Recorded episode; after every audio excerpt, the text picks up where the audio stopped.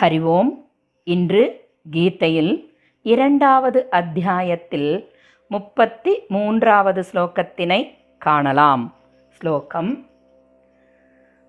चे त्वमिमं धर्म्यं सङ्ग्रामं न करिष्यसि तथा स्वधर्मं कीर्तिं च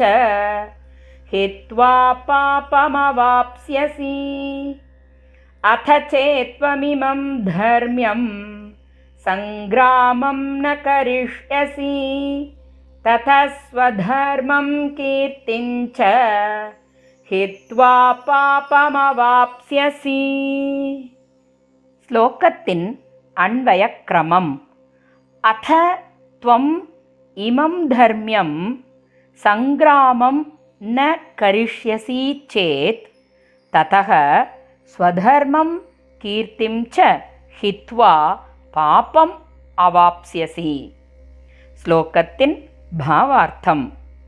ஒருவேளை நீ இந்த தர்மமயமான போரில் ஈடுபடவில்லை என்றால் அதன் காரணமாக ஸ்வதர்மத்தையும் புகழையும் துறந்து பாப்பத்தை அடைவாய். ஸ்லோகத்தின் தாத்பரியம். முந்தைய ஸ்லோகத்தில் ஸ்வதர்மத்தை பேணி கடைபிடிப்பது ஒருவனுடைய கடமையாகும் என்று விளக்கிய பகவான் தர்மத்தை கைவிடுவதால் ஏற்படும் பாபத்தை இங்கு அர்ஜுனனுக்கு விளக்குகிறார்.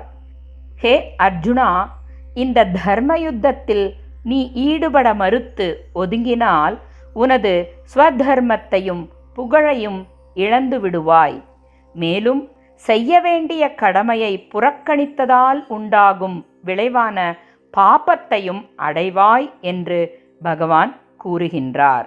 மேலும் கொல்லத்தகாதவர்களை கொல்லுவதால் ஏற்படும் பாபம் கொல்ல வேண்டியவர்களை கொல்லாமல் விடுவதால் ஏற்படும் பாபத்திற்கு சமம். ஆகையால் உனது ஸ்வதர்மமான எதிரிகளை கொள்ளுதல் என்ற இந்த போரை புரிவாயாக. என்று வலியுறுத்துகின்றார். ஸ்வதர்மம் என்பது உயிரினம் ஒவ்வொன்றும் குறிப்பிட்ட உருவாக்கம் பெற்று ஒரு பெரும் லட்சியத்தை நிறைவேற்றிக் கொள்வதற்காக இவ்வுலகில் பிறந்திருக்கின்றது.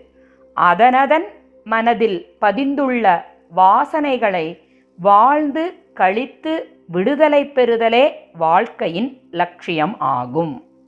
ஒருவன் முன் செய்த வினையின் பயனாக அடைந்துள்ள வாசனைகளே தற்போது அவன் அடைந்துள்ள சொந்த இயல்பாகவும் ஸ்வதர்மமாகவும் கூறப்படுகின்றது.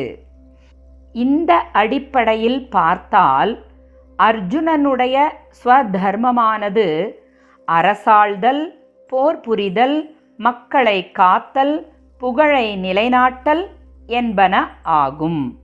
வாழ்க்கை ஒரு வாய்ப்பை அழிக்கும்போது அதை உதறித்தள்ளுவது தன் வாசனைகளை போக்கிக் கொள்வதற்கான சந்தர்ப்பத்தை உதறித்தள்ளுதல் போன்றது ஆகும்.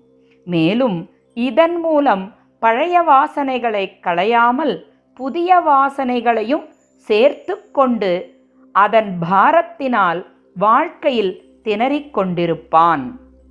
இது எவ்வாறெனில் ஒருவன் தன் வாழ்க்கையில் கஷ்ட நஷ்டங்களை சந்திக்கும் பொழுது அதனை மனமானது அனுபவத்தில் ஏற்றுக்கொள்ள முடியாமல் அதனை துறக்க எண்ணி வீட்டை துறந்து காட்டுக்குச் சென்று கடவுளை நாடுகிறேன் என்று ஆன்மீகத்தில் தன்னை ஈடுபடுத்திக் கொள்ளும் முயற்சியை போன்றதாகும். ஏனென்றால் அவனது மனமோ குடும்ப வாசனைகளுடன் அழைப்பாய்ந்து கொண்டிருக்கும். அதனால் முழுமையாக ஆன்மீகத்திலும் அவனால் ஈடுபட முடியாததாகி குழப்பமும் கொந்தளிப்புமே அவனது மனதில் நிறைந்திருக்கும்.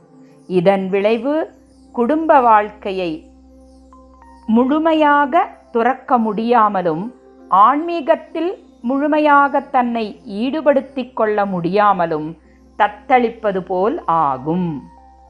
இவ்வாறு தன் இயல்புக்கு மாறாக செய்யும் தவறான செயலும் அதனால் ஏற்படும் உள்ள கொந்தளிப்பும் மேலும் தன் கடமையை புறக்கணித்தல் என்ற அனைத்து செயல்களும் பாபத்தை உண்டாக்குகின்றது. எனவே அர்ஜுனனும் தன் கடமையை புறக்கணித்தால் தான் பெற்ற புகழை இழந்து பாபத்தை அடைவான் என்று பகவான் இங்கு எடுத்து விளக்குகின்றார். மேலும் புகழ் இழப்பதோடு மட்டுமல்லாமல் பழிச்சொல்லுக்கும் ஆளாவான் அர்ஜுனன் என்று பகவான் கூறுவதை நாளை காணலாம். ஸ்ரீ கிருஷ்ணம் வந்தே ஜகத்குரும். ஓம் தத் சத்.